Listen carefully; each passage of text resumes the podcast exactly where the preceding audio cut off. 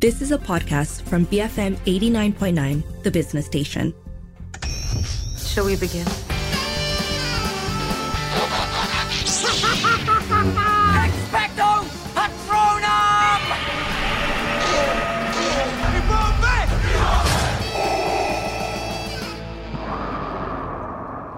You know, you got you got nice color skin. What color would you say that is? My color. The Osage. They have the worst land possible. But they outsmarted everybody. The land had oil on it. Black gold. Money flows freely here now. I do love that money, sir.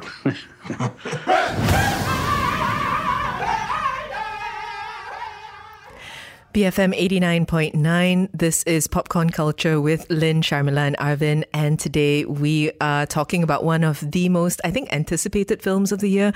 It is Martin Scorsese's Killers of the Flower Moon. Now, I'm going to do something a little bit different and just start things off by saying, um, because I know this is one of the biggest questions people have around it. The film is three hours and 25 minutes. Um, I'm going to say, very strongly and in no uncertain terms that if you are at all interested but you have been wavering about watching this film in the cinema, you should go. You can come back and listen to us later, but you should go to the cinema. Thoughts? 100% worth watching in the cinema. Uh, plan properly. Don't do a midnight show, clearly. Um, Someone did. I know, I did. Um, I wish I'd done it in the daytime, to be honest. But other than that, 100% worth going to the cinema for. This is made to be watched on a big screen. And I think just kind of revel in the emotions of it all. Yeah, and, and also there are just some movies, la, you know. Um, there are some movies that you know within the first five minutes that it's going to be one of the best things that you've seen this year, or maybe even in the last five years. I don't know. Um, this is one of those movies. It's it's a it's a giant size film. It's definitely a cinema movie. Uh, it's it's cinema uh, with all caps. It's a it's a film, um, and it is Martin Scorsese showing everyone why he's arguably the best filmmaker of the last 50 years or one of the best filmmakers of the last 50 years.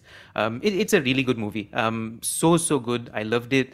I appreciated like every minute of the super long three hours and 25 minutes that this thing was. So, 100% recommendation from the three of us to go watch it in the cinema. Um, I, I bring that up because I know people are wavering a little bit. It is a commitment, but it is so good. And I, we just want good things for you. Go watch it. So, um, Killers of the Flower Moon is. Uh, how do we describe it? Okay, maybe maybe I'll just say the plot, and then we can all talk about how the plot is not the point. But um, the the film takes place in in Osage country, um, in which essentially the people of the Osage Nation are being paid per person um, for the oil that is on their lands. Um, they are, of course, um, indigenous. Indigenous Native Americans. And so um, essentially, what goes on is that they inherit the head rights. Um, each person gets paid a certain amount. If they pass away, it goes to their family members. Um, and a bunch of people um, have found a way, a bunch of white people explicitly, have found a way to try and exploit that by marrying into the family and then um, committing violence against the people that they're married to. Yes, this is set in the 20s also. So, um, you know, a lot of the a lot of what law enforcement or even the government or the authorities are inclined to do um, to protect indigenous people um, is minimal at best. Um, a lot of this happens in this sort of little isolated town that they all live in. Um, it's it's one of those movies, right, that takes a part of history and all, uh, uh, the story that this is based on, and particularly the characters that this is based on, were real. So it's based on real stories. And based on a book about that story. Yes, Yeah. and I wasn't aware of this this portion of uh, American history. So it's one of those movies that takes a very complex, complicated, and and painful part of history, makes it into a film, and turns it into a kind of collective reflection on how we think about communities and and uh, power and it, it really money when it comes down to it. and also but at the same time it's not really a historical film either right like you say like it's a it's a biopic of of um, a moment in history or or someone in history um it, it, it's a character study la, with very uncomfortable characters. We spoke about Taxi Driver yesterday and how Martin Scorsese makes us sit with these characters that we don't want to sit with or, or you know share space with them, right? And and this is one of those movies. Um, it's a character study on greed and racism and a kind of like perverse hierarchy of some people over other people. Um, and and you are stuck in that situation for three hours and 25 minutes. The audience has no cipher. Things just keep getting worse and worse for the only decent people in the film. It's it's tough to watch. I'm, I'm not leading to like any positive points. Like it's No. all bad. It's it's all bad. Um, it'll all make you angry. Um, Very you'll Come out very angry. You'll come out feeling disgusted. But the only upside is that you'll feel like you've seen a very, very, very good movie and you've paid hard earned money to watch a very good movie in the cinema.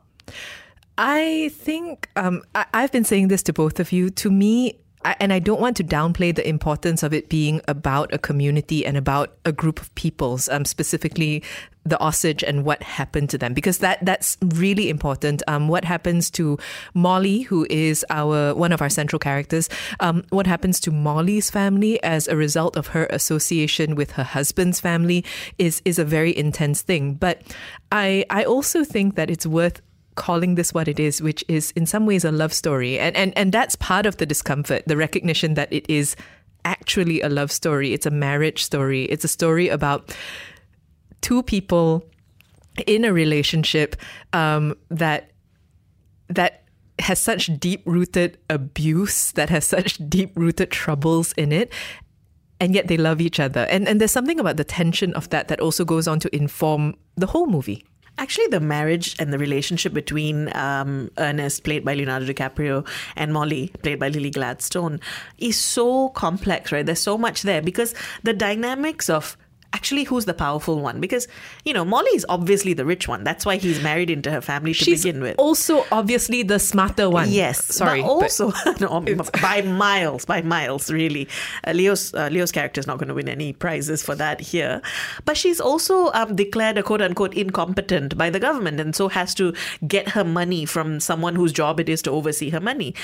Leo, on the other, or rather Ernest, on the other hand, um, obviously doesn't have a lot of money, uh, sees this as a way to move upward, but then has the sort of whiteness to contend with. And so there's so much here. And yet, I truly do believe, despite the horrific things that happen, they do love each other. And that makes the movie very difficult to sit with and watch as you get towards the end. Not, and that's not even getting into the kind of racial exploitation and abuse that uh, the people in the movie experience. So that's why I wanted to ask: like, is there a lesson in this movie? Like, is the is the movie trying to say something or not? Because even if there's not, right, I, I don't think there is. Um, other than less, like maybe they, they were in love and maybe there is love involved in this very very weird toxic uh, situation that they are in. But at the end of the day, I was trying to think about what is the movie actually trying to say, other than the the greed and racism stuff. Well- there is no lesson, right? There's no there's no there's there's no story actually behind the story. There's no, I don't think there's a greater lesson except for, um, except for people who have power to reflect on that power and privilege. Um, because I think in many ways, and maybe this is easier for me to say because I'm not white or American, um, but I think that the movie makes a very compelling argument for why white Americans um, entering spaces can sometimes ruin them. Because that's the ex- the most explicit thing that ends up being said in the film that they come to a place and they make everything bad. They marry into families, they make everything bad. Um, and again, it's easier for me to say not being white or American, but the film is made and starring um, white Americans, and I think that that is in many ways the point. for me, I thought that the the lesson or the point, actually, as it were, especially because of the way the movie is filmed and framed, right? Um, there are there's use of quote unquote historical footage. There's a whole really clever segment towards the end, uh, an act of documentation, an act of um, mediating the story and sending it to a wider audience. To me, it feels And who gets to mediate? Yes, and who gets to mediate, right? But to me, it feels like an act of standing witness. lah. I, it felt like this horrible thing happened in our history. Don't shy away from it. Look at it. This is what happened. And I think that's important too. I also think it's important to say that, um, you know, some movies we talk about, then we say that even if you don't want to intellectualize it, even if you don't want to pay attention, you can watch it for the, the visuals or the performances. I think this is a movie that you definitely have to intellectualize a bit. Like, I think you have to pay attention. You have to be watching the movie 110%. Very few people in my uh, screening were actually eating. There was like, there was no sound of popcorn or wrappers or anything like that. Um, even though the movie is visually stunning, like there's one scene where there's fire and the whole screen is just nothing but fire and there are silhouettes. Oh, that um, was that was amazing. That reminded me of. Taxi Driver, the the lights Yeah. through a glass thing, right? Yeah, yeah, yeah. It's so dreamy and like disorienting, and, and you have to get lost in that scene in a cinema setting, right? But at the same time, I don't think it's all visuals and performances. Like it's a movie that you you definitely have to think about, lah, to fully appreciate. And talk about after. I actually think that that's a very important thing as well. You need people to process this with. Uh, we're talking today about Killers of the Flower Moon, which is Martin Scorsese's latest epic. Um, have you watched it yet? Do you plan to? If you've seen it, what did you think? Um, let us know. WhatsApp 018 789 8899. Tweet us at BFM Radio. business, finance, and music. BFM 89.9. When this money started coming, we should have known it came with something else. They're like buzzards circling our people. We're still warriors.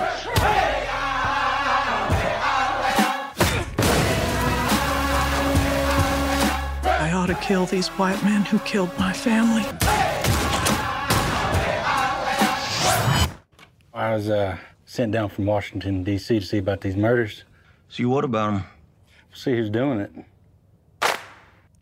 BFM 89.9, you are listening to Popcorn Culture with Lynn, Sharmila, and Arvin. And together we're talking about Killers of the Flower Moon, which is uh, directed and co written actually by Martin Scorsese. Uh, the co writer was Eric Roth. It stars it's packed. Uh, Leonardo DiCaprio, Robert De Niro, Lily Gladstone. You heard Jesse Plemons. There's also John Lithgow. There's Brendan Fraser.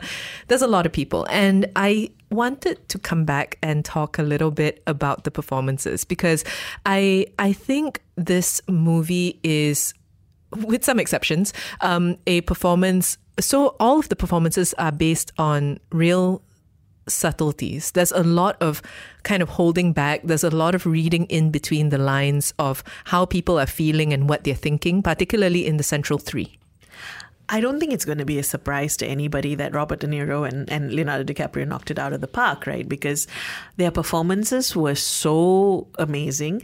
Um, it's so great to be right to go to watch a, to watch a movie by really good actors having really good writing and roles to bring to life, but. Really, for me, Lily Gladstone, Same. the standout. Like her performance, actually, more than the others, is not as showy. Um, it could have turned into a stereotype or a caricature very easily. She has so many scenes where she's not speaking, but instead it's all about her face or just a subtle body language thing. And she was so amazing. And even, especially because she's standing against these huge, huge acting figures. You know, like she she was amazing. She was like awesome, awesome in this movie. But you know, you said like Leonardo DiCaprio is, is not a it's not a surprise that he knocked it out of the park, right?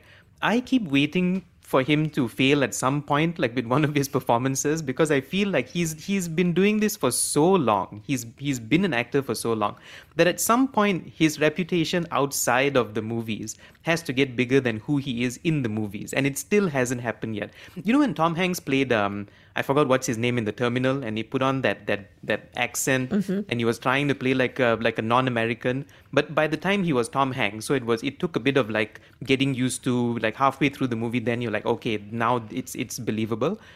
It doesn't happen with Leonardo DiCaprio. Like I think Martin Scorsese managed to make one of the most attractive people on the planet, depending on on who you are undesirable and not even in like a physical way i mean he's like creepy and slimy and his demeanor is irritating and insufferable he should win la he should sweep like every award that comes his He way he should win for this, yes, primarily just for exactly those things. Yes. Being so despicable but so watchable. He is such a curious character because I, I keep saying this. I think he might be the dumbest character, main character ever put to screen. he, he's really like if this were not based in real life, there are incidents as the plot unfolds, um, particularly in relation to the the crime side of things, right?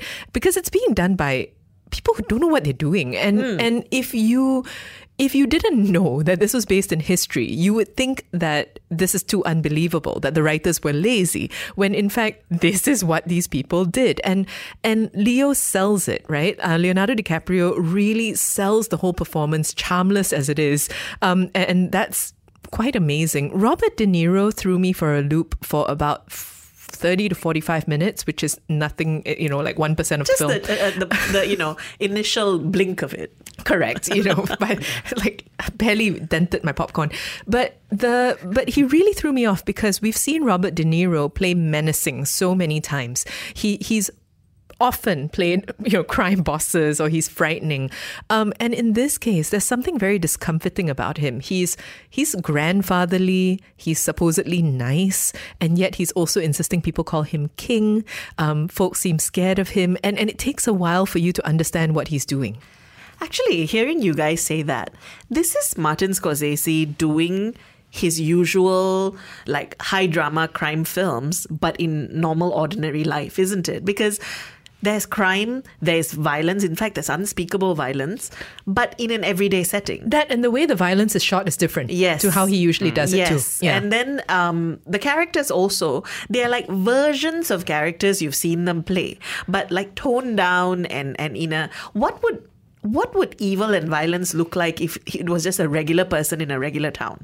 And that's what Yeah. he seemed to be doing. And, and it's so clever. It's so clever to take his usual Scorsese playbook. Although saying that, I feel like that's quite reductive. I don't even know that he has a playbook.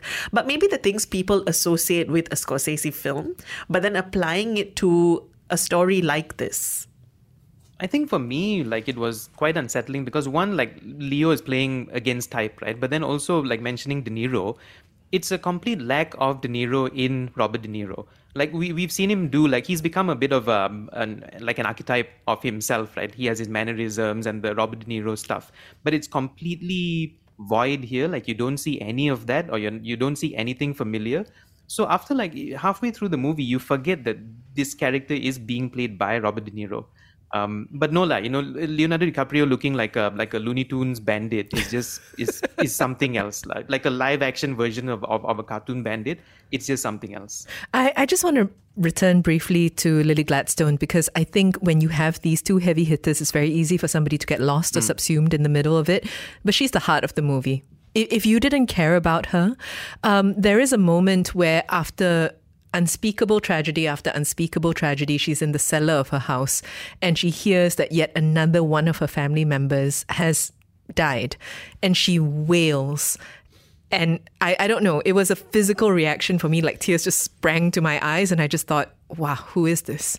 No, she was she was wonderful. She I think she also really captured the balance between um, the balance of a character that is both um, kind of on the in, in between two worlds, right? Modernity and tradition, um, white culture and Native American culture, and and she just she feels like an act. You know how sometimes actors don't look like they really belong in that time that they're from. This character and the way Lily Gladstone plays Molly feels so believable um, in this space. No, and I think also like she captured that that perfect balance of powerful but also naive um, and innocent, more, innocent more than naive. I think, and that's not like um, that's not like offensive to the character itself. But I'm just saying that you need that, right? To, to fall in love with a certain person who who Leonardo DiCaprio is playing and that character. I think that it's that perfect blend. It also makes you as the audience very, very frustrated because you start pulling at your hair and going like, like, what are you thinking? You know. But Um, you kind of believe in them too. I mean, like you believe in the way they fall in love. Yes. Which Yes, which also sure. makes you sad because Um, you know what's coming. No, and the way they stay in love. Yeah. The sad part is how they stay in love. I think falling in love, it's like almost a meet cute, um, or what passes for a meet cute in Oklahoma Oklahoma in the 1920s. It's all very odd, but the but staying in love, the fact that um, you are shown many instances of a loving marriage, that even as he's trying to harm her, he's like, "Tell the doctor, tell the doctor what you ate, so that you get the proper medication," and and it's all this weird dissonance that that happens. We are running out of time because, frankly, we could talk about this film for like three more episodes. But can we talk about the cinematography, the music, the editing, the I really want to talk about the costuming because I think the costuming is exquisite. I, I just wanted to say that I feel like if you want a 101 on all of those aspects and how they go into telling a really great story on screen, this movie is it lah. Every aspect, every technical aspect of this movie is so much love put into creating that story. And it also looks so effortless. It looks like it, it just happens like Like you don't even notice it because it's that well put together. you don't notice the budget. Like you can't tell it's Yes. a it's a super expensive movie, right? Which again, I know this is the third time we're saying it, but just circling back to I cannot imagine why they would release this on a streaming service. I don't know why originally it was supposed to drop purely on a streaming service. Like, come on, la. Like this is it's by default a big cinema, like a big screen movie, and all those details, the cinematography, the music on the, the speakers, the surround sound, all of that needs to be seen in the cinema. Also, the next time we hear conversations about cultural appropriation, I think this movie needs to be kind of talked about as an example of how you can do it correctly. Um, you know, there was consultation. The story significantly changed as a result of Yes. that consultation. There were conversations about where they would shoot because they were shooting in the space in Oklahoma. And look, if it can be done, it can be done. And then the movie is better for it. And if it can be done by an 80 year old filmmaker, like Stop really. sounding What excuse? ageist. No, because my point is if people can learn and evolve Yeah, and no, change, no. what excuse does everybody else have? Exactly. Watch the movie, guys. It's long. We know it's long. It is very good. You're not going to feel the running time, or at least you won't feel it in the way you think you're going to feel it. Um, we're talking today about Killers of the Flower Moon. Let us know if you've watched it or you plan to. WhatsApp 018 789 8899. Tweet us at BFM Radio and write to us at movies at bfm.my.